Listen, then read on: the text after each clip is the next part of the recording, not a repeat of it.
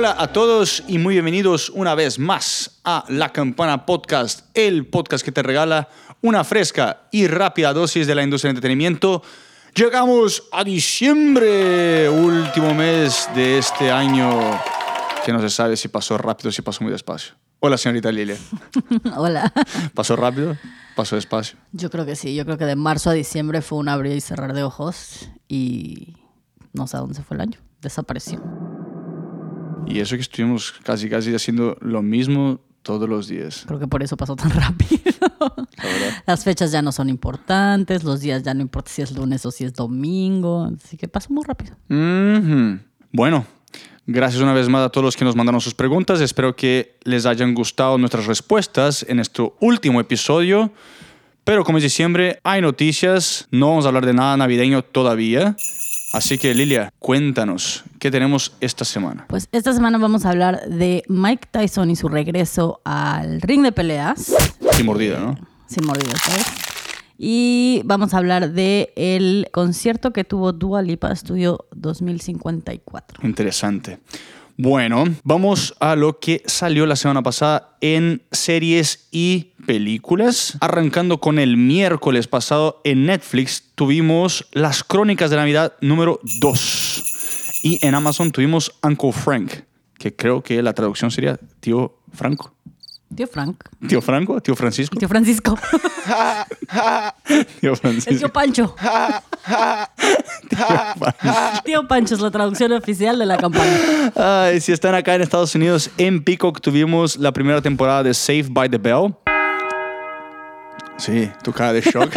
No sabía que ya había salido. Vi muchas críticas sobre Selena Gómez o algo que pasó, pero no, pe- no sabía que era porque ya había salido. Miren, hasta yo me entero de cosas en este podcast. Saved by the Bell, la primera temporada en Peacock. Y en julio salió Happiest Season, una película. Muy buena. ¿Sí? Tiene un excelente cast. Ok. Sale esta mujer Twilight. ¿Cómo se llama? Kristen Stewart. Kristen Stewart y en general tiene un cast súper divertido. Está, está decente, está entretenida. Ok, ok, habrá que mirarla. Otra vez, están en Estados Unidos, en HBO Max salió The Flight Attendant, una miniserie. Y en Netflix, el jueves salió Mosul, es una serie, una película de Irán. El viernes en Netflix salió El teléfono, que es una película, si no estoy equivocado, de Corea del Sur.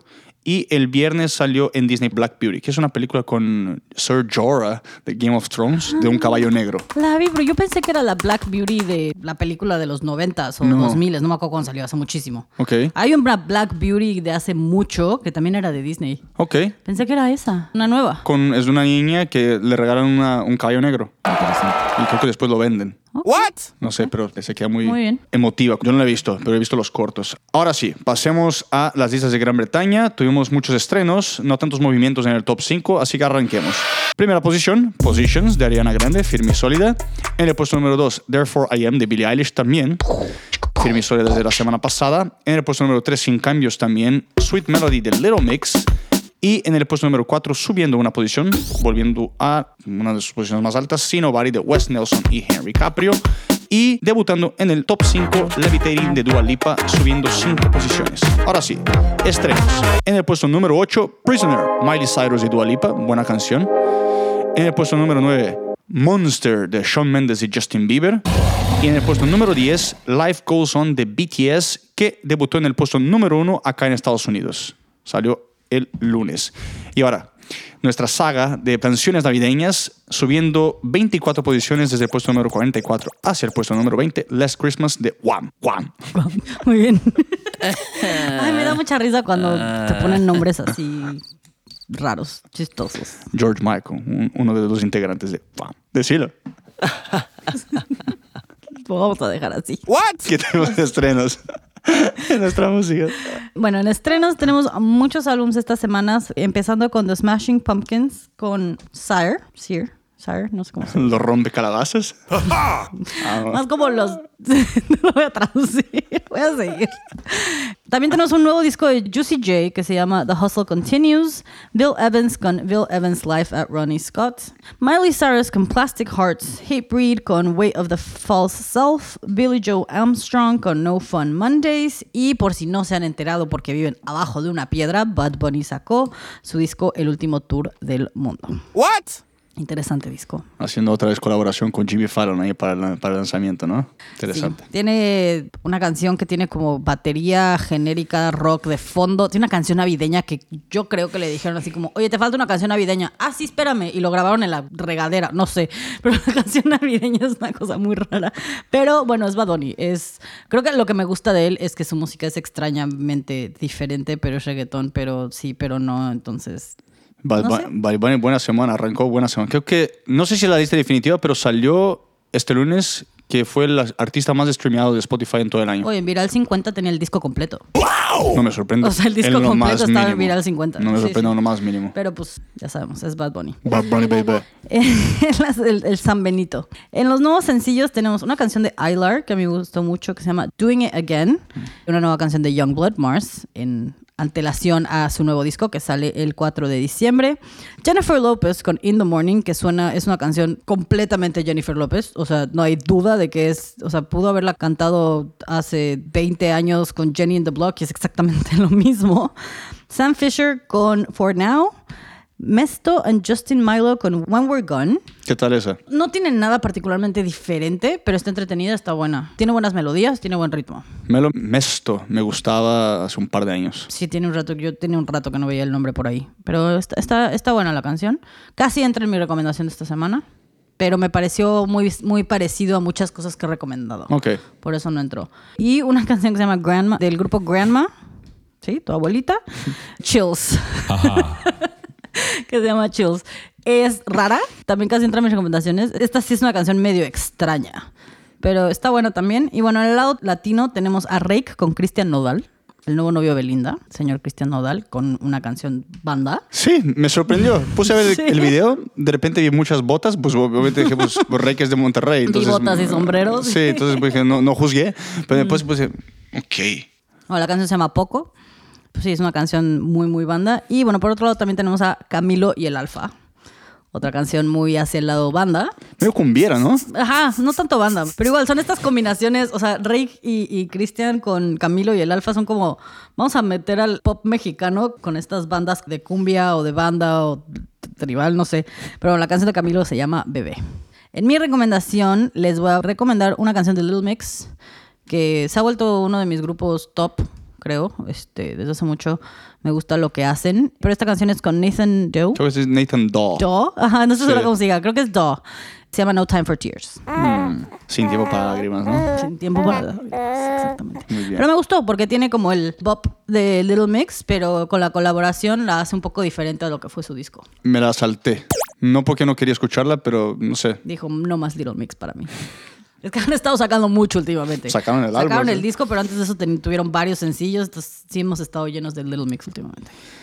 Pues bien, la canción de Youngblood casi entra en mis recomendaciones, pero bueno, voy a esperar el álbum Estuvo cerca la mía también, sí. para escuchar bien y ahí voy a recomendar seguramente algo de se, se viene una canción, otra canción con Machine Gun Kelly también y, y Travis Baker. Entonces, esperemos a- al 4 de diciembre a ver qué pasa. A ver qué pasa. Bueno, mi recomendación es voy a una canción se llama Lucid de Rina Sawayama. Es interesante.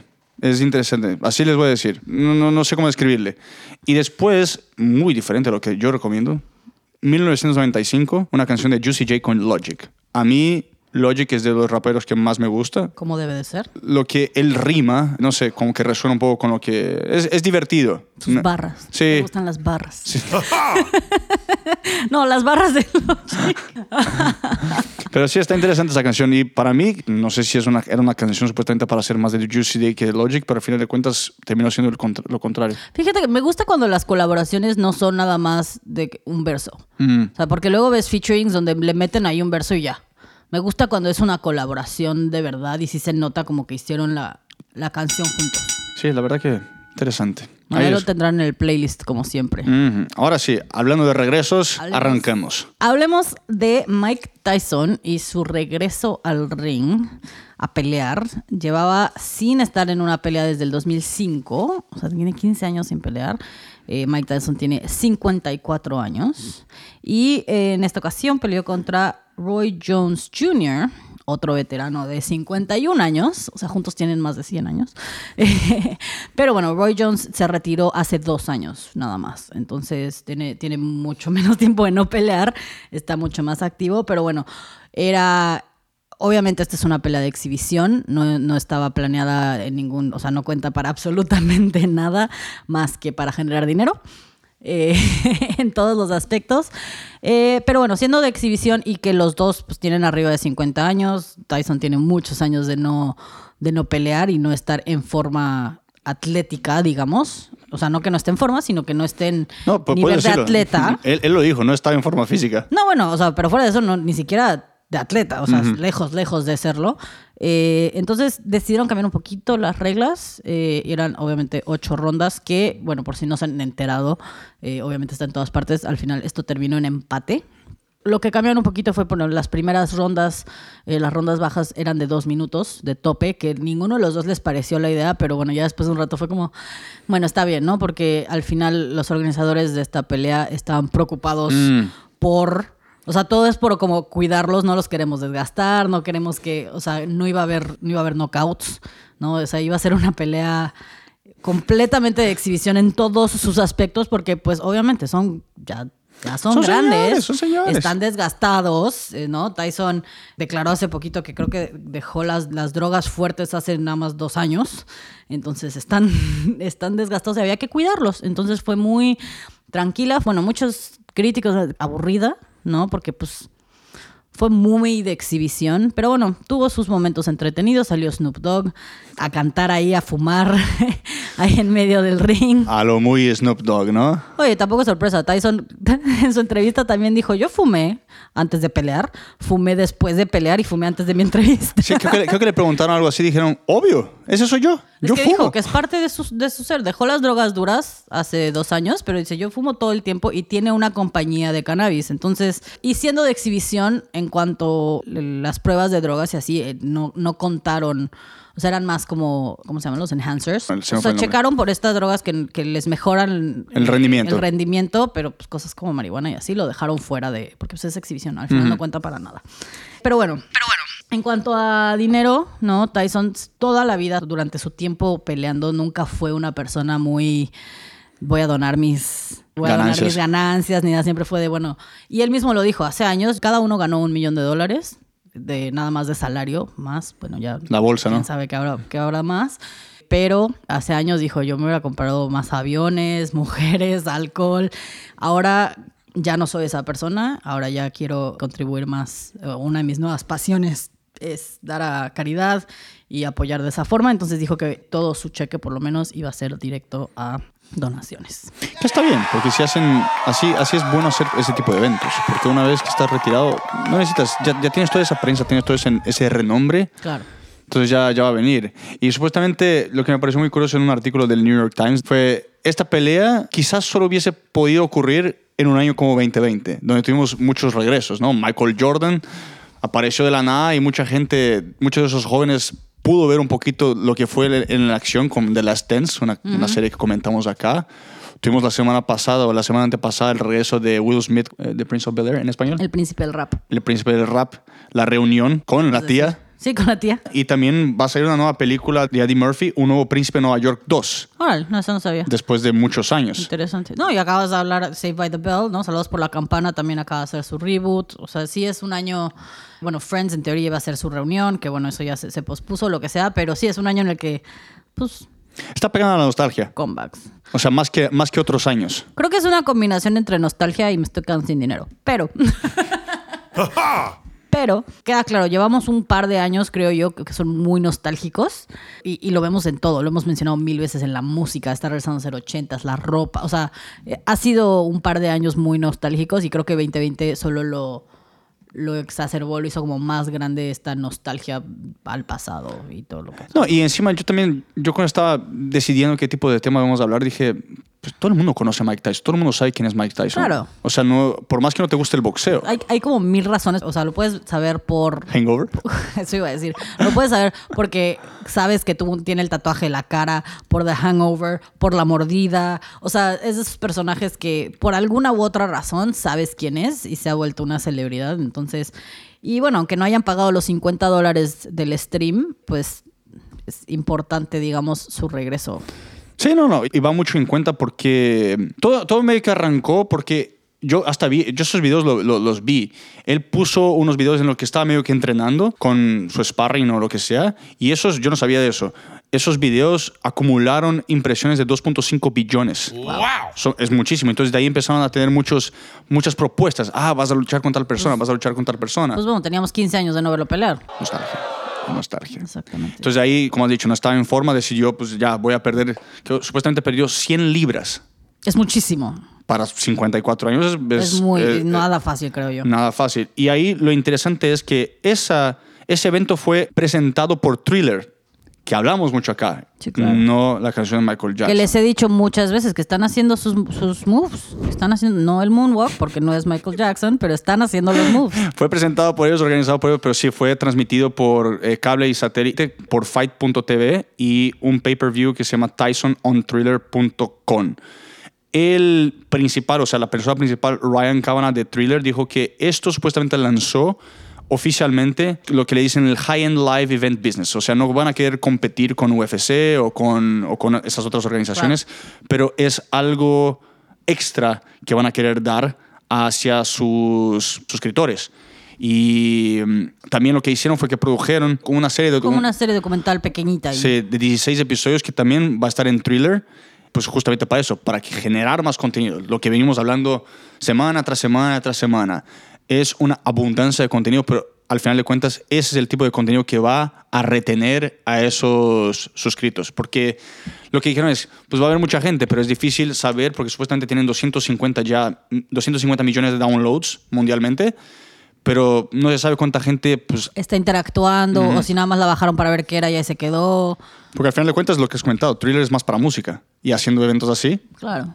Sí, no, al final, y espérense para el 2021 porque estoy segura que Thriller va a seguir haciendo las, las jugadas que está haciendo y va a crecer. Igual y no llega al nivel que tiene TikTok, pero va a crecer. Y ves todas estas celebridades y demás de TikTok que ya están en dos, en las dos por lo menos. Entonces, esperen un poco, yo creo que vienen muchos planes para, para esta app y pues esta es una forma interesante de hacerlo.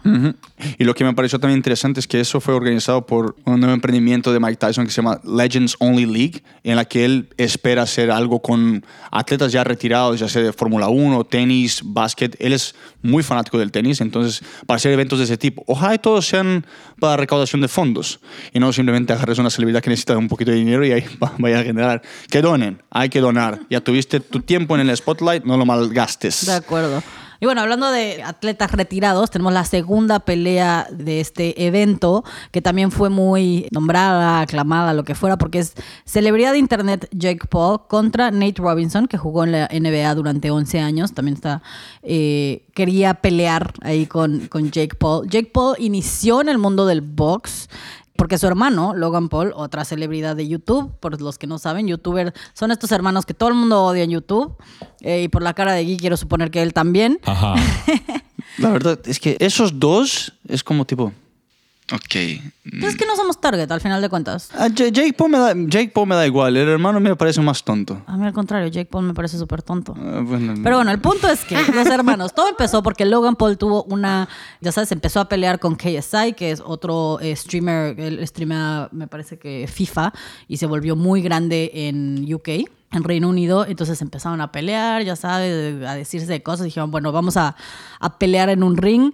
Y armaron una pelea de box en el 2018, en la que el hermano chiquito de KSI, DJ, DJ, no sé cómo se diga, y Jake Paul, que es el hermano pequeño de Logan Paul, pelearon la segunda pelea. Entonces los hermanos Paul se pusieron a entrenar box, pero muy serio. O sea, fuera de eso, dijeron, no, vamos a tomar muy en serio y entrenaron y se puede ver cómo cambiaron sus cuerpos y todo, o sea, de que sí se metieron al entrenamiento. Esa pelea generó arriba de 63 millones de vistas. Uf, uf, exacto. Estamos hablando de 2018, entonces vendieron 21 mil tickets para el Manchester Arena, de verlo en vivo.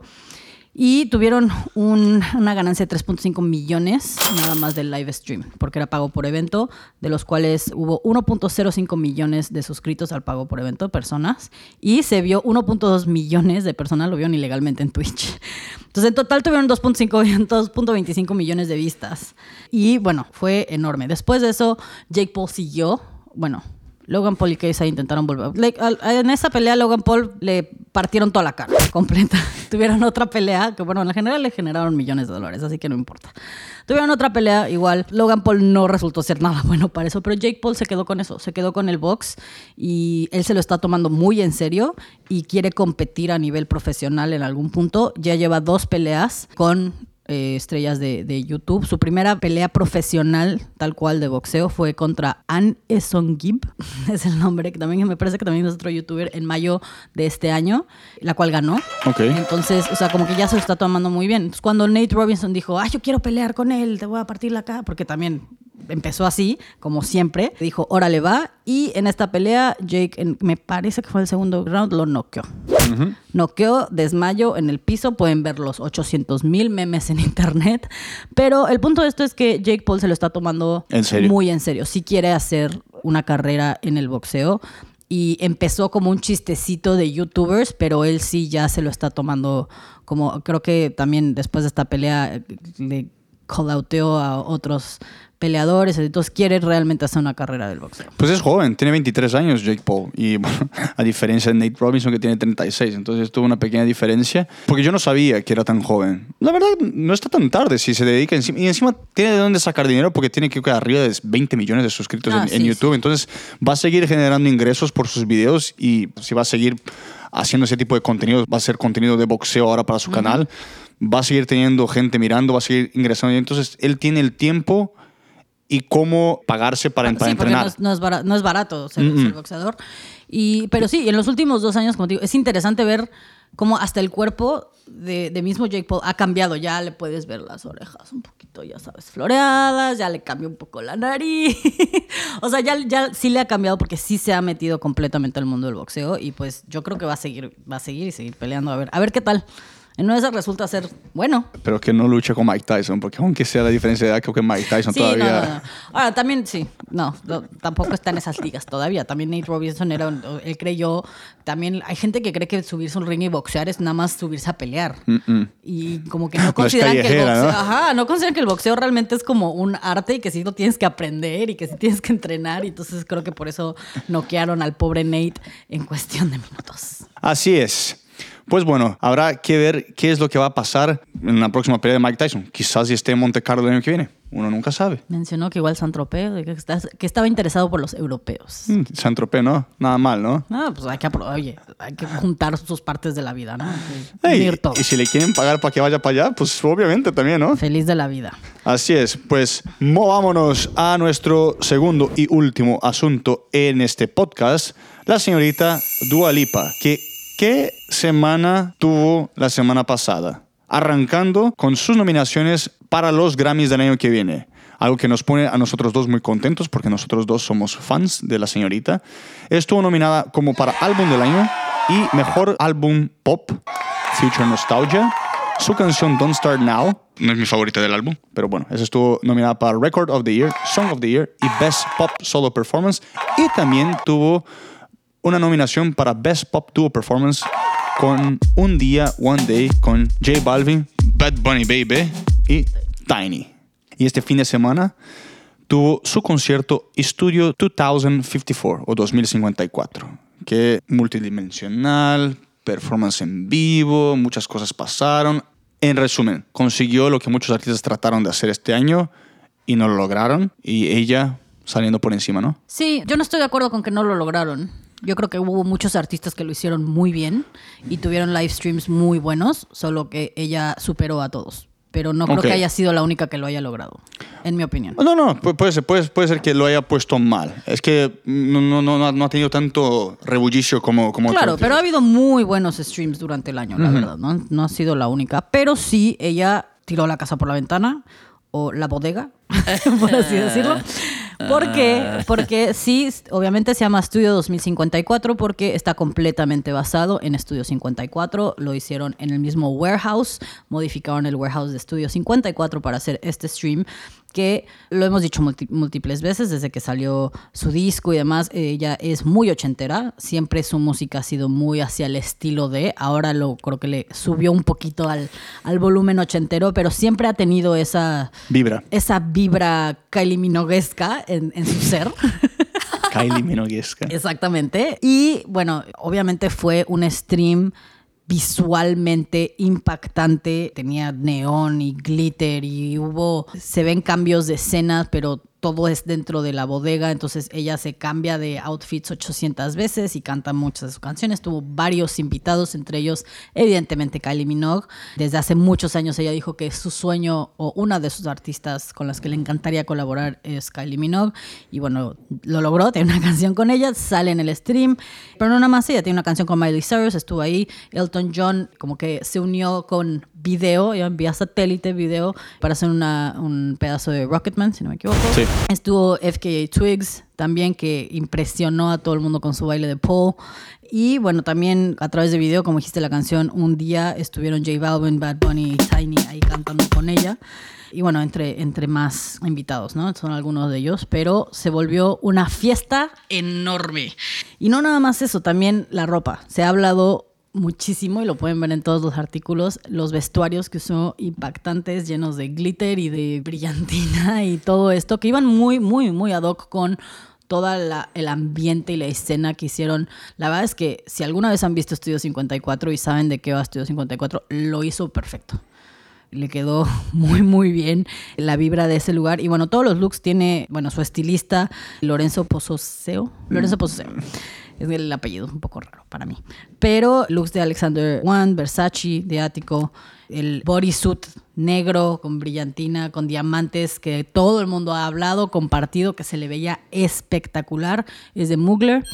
Y bueno, entre, entre otras marcas grandes, ¿no? Pero mucha, mucha colaboración. Yo vi ahí el post que estuvo agradeciendo ahí con toda la gente no paraba. Bajaba, yo seguía bajando y decía, gracias, gracias, gracias, gracias, esta persona, esta marca, esta marca, esta persona que ayudó a, producir. Y, la lista, y era una lista interminable. es que fue una producción enorme. La verdad es que le metieron todas las ganas del mundo. El set era enorme. Ya en, YouTube hay un behind the scenes que pueden ver también. Ah, súper interesante. Ok, lo voy a mirar. Y bueno, también otro de los que dices colaboradores de Puma. bueno, a mediados de noviembre anunció que ahora ser también embajador o tiene colaboración con Puma para impulsar la parte de mujer dentro del mundo de negocios de Puma. Pero bueno, por eso ella hay mucho de Puma en el stream, ¿no? Eh, también funcionaron como patrocinadores y vistieron a varios. Pero sí, al final toda esta producción valió la pena y como dices, logró lo que todos intentaron con la cantidad de viewers. Era un stream que pagabas, me parece, 10 dólares para verlo y hasta el momento lleva 5 millones de vistas, de las cuales 1.9 son visitas únicas de China, 995 mil de la India y bueno, ha vendido arriba de 200 mil boletos para verlo. Tuvo tanto éxito que fue el principio de la semana, decidieron, si están escuchando antes, esto antes de diciembre 6, todavía pueden ir a su página y ver el stream completo porque pues, igual y ahorita encuentran cachitos en internet, pero no lo puedes ver completo, no legalmente por lo menos. Entonces, si lo escuchan antes de diciembre 6, pueden ir pagar 10 dólares, no es nada caro, me parece, para un stream. Y con la producción que le metió, es como ver una película, la verdad. No, y la verdad que lo que mucho se habló, también visto muchos comentarios, fue que ese tipo de concierto ayudó a mucha gente, no solamente pues, a los danzarines, a, pues, a la gente de producción. Porque, Bailarines Bailarines, dije danzarines, ¿no? Los bailarines danzan, sí. Corrígeme, por favor. No, es, es una excelente palabra. no, y que ayudó mucha gente de producción, la gente de audio, porque pues muchas de esas, personas dependen del tour. Y lo que hemos hablado varias veces acá, ella tuvo su tour cancelado dos veces, entonces cuando tuvo la oportunidad de hacer todo esto, se saltó de una, o sea, dijo, hey, yo me apunto, ¿dónde? Y la verdad que ese tipo de cosas ojalá y se hagan en un futuro. Yo sé que todo el mundo quiere hacer tours, pero ese tipo de producciones, que a veces ni siquiera necesitas tener tanta, tantos efectos especiales, simplemente es una producción bien hecha, puede hacerse como algo diferencial. Y también es una otra fuente de generar dinero, porque si una persona no puede moverse o ir, viajar hacia la ciudad donde estás tocando, puede ser una oportunidad de verte en vivo, entre comillas. Claro. Sí, no, y como dices, lo importante la parte de, de cómo apoya a mucha gente, porque sí la industria, o sea, una de las industrias más afectadas, claramente, y en específico dentro del entretenimiento, es la de los conciertos, ¿no? Y no nada más es la gente, las empresas, sino el crew, ¿no? La gente que está atrás construyendo el escenario, los que conectan los cables, todos esos llevan todo el año sin hacer shows.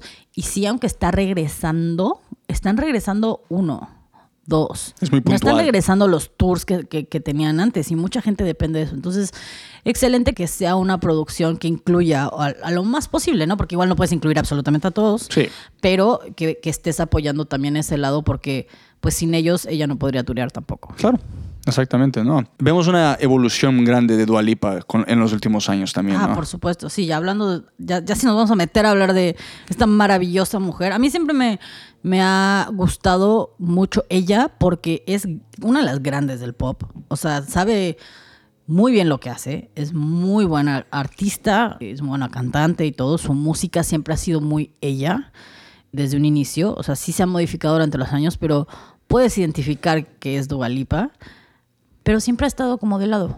O sea, no se volvió una Britney Spears, ¿no? No se volvió. Por suerte. O sea, pero no, no, no la parte en que, en que le pierden. Pero ella, pero si la ves, ella nunca está en las noticias, ella nunca está en el spotlight. Ella como que vive muy su vida y hace su música y, y lo hace muy bien. Y es como una princesa del pop ahí, pero con su vida de lado.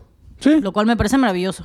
Sí, como que no, o sea, está en, en las redes, pero no la ves... Pero no la ves en las noticias, no ves como los tabloides sobre ella, como que... mm, Lo, lo único que salió en los tabloides es que ella rompió sus reglas de New Rules y volvió con el exnovio.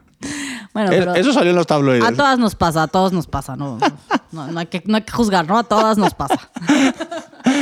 No, pero sí, yo, yo comparto mucho lo que, de lo que dijiste, porque yo creo que la sigo hace un par de, hace unos tres años, quizás hasta más, porque yo me acuerdo perfectamente que me habían mandado un cover hace muchos años, cuando ella ni siquiera era famosa, había hecho un cover en YouTube. Y dije, uy, qué buena voz. Después de unos dos, tres años, escuché creo que I Could Be The One, que fue uno de sus primeros hits en Gran Bretaña, que de hecho es una de las pocas canciones que la- ella no escribió.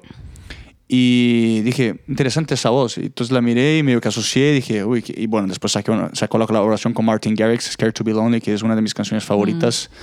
Y nada, pues ahí de- del resto me sigue gustando más el álbum anterior porque me gusta más cuando las canciones son más lentas porque ahí uno puede poner más atención en la potencia vocal que tiene ella. Pero lo que a mí siempre me gustó más de ella es cuando ella hace presentaciones en vivo, cuando no tiene que moverse tanto. Claro. Cuando ella está con su micrófono cantando, uf, experiencia. Sí, la verdad es que es, es una gran artista en el sentido de, de ella, de su voz, de su talento, de su presencia en el escenario, es, es maravillosa. Entonces, sí, si no, si no les la han escuchado o no por alguna razón en el universo no saben quién es Dua Lipa, adelante, escuchen sus dos discos, porque son diferentes. Siendo, Sí. siendo la misma, o sea, siendo ella sin cambiar ser Dua Lipa, son muy diferentes. Este es mucho más bailable, feliz, divertido. El otro, como dices, son canciones un poco más hacia lo balada, pero los dos se complementan muy bien y creo que tiene un gran estilo. En general, ella también. Ni hablar de lo físico porque es espectacular. ¿Tienes una canción favorita de Dua Lipa o, o alguna que te guste mucho o que estés en tu mood hoy en día? La de Don't Start Now Ok. me gusta mucho. Physical tuvo su momento. Uy, Felipe la puso 300 mil veces. Nuestro hermoso, hermoso, hermoso ingeniero de audio nos hizo adictos a esa canción. La ponía absolutamente todo el tiempo. La verdad es que New Rules la sigo disfrutando mucho. Con todo y que haya sido la que le hizo famosa y la que escuchamos de más, de vez en cuando la sigo disfrutando mucho. Y la verdad es que la de un día me gusta. Ok. Creo que La, escuché un- una vez O solamente. sea, no es nada así wow, pero de vez en cuando, o sea, cuando pongo como mis canciones, mi Spotify de, de canciones que doy like y aparece, la disfruto. Ok, Como interesante. que me da paz por alguna razón. Te da paz. Es que es, es tranquila, es una canción muy tranquila. Con todo y que es Bad Bunny y, y J Balvin y demás, es una canción muy tranquila. Creo que de, de las canciones que poco se habló mucho. Que poco se habló mucho. Que poco se habló. Sí, bueno. la colaboración que tiene con Miguel de su último disco, Mm, que es, pues Miguel es cantante R&B, entonces va mucho por ese lado, es muy buena. Bueno, el primer álbum me gusta bastante. Y bueno, ahora no puedo evitar de, de escuchar Levitating y que se me quede pegada en la cabeza. Ese sí. Ya sea con Da Baby o sin Da Baby. Sí, también, excelente, excelente colaboración, inesperada, creo yo. O sea, bueno, porque digo, ya ahorita The Baby está creciendo, todo lo que quieran, y ya el rap está en su, en su top en este momento, por lo menos aquí en Estados Unidos. Pero, no sé, como que si me hubieras llegado a decir el año pasado, así como, ah, The Baby tiene una canción con hubiera sido como, qué extraño. Pero es una excelente, excelente colaboración. Exactamente. Pues bueno, de Dua Lipa podemos hablar mucho y mucho tiempo, y de música podemos hablar mucho y mucho tiempo, y de conciertos podemos hablar mucho y mucho tiempo, pero es hora de dejarlos, es hora de dejarte, señorita Lilia, una semana más. Muchas gracias, muchas gracias a todos. Obviamente, no olviden de escucharnos los episodios pasados y de nuestra playlist, la campana playlist, muy variada, mucha música, mucho de todo. Así que nada, nos vemos la semana que viene. Esto es La Campana, el podcast que te regala una fresca y rápida dosis de la industria del entretenimiento. Chao, chao, chao. Chao.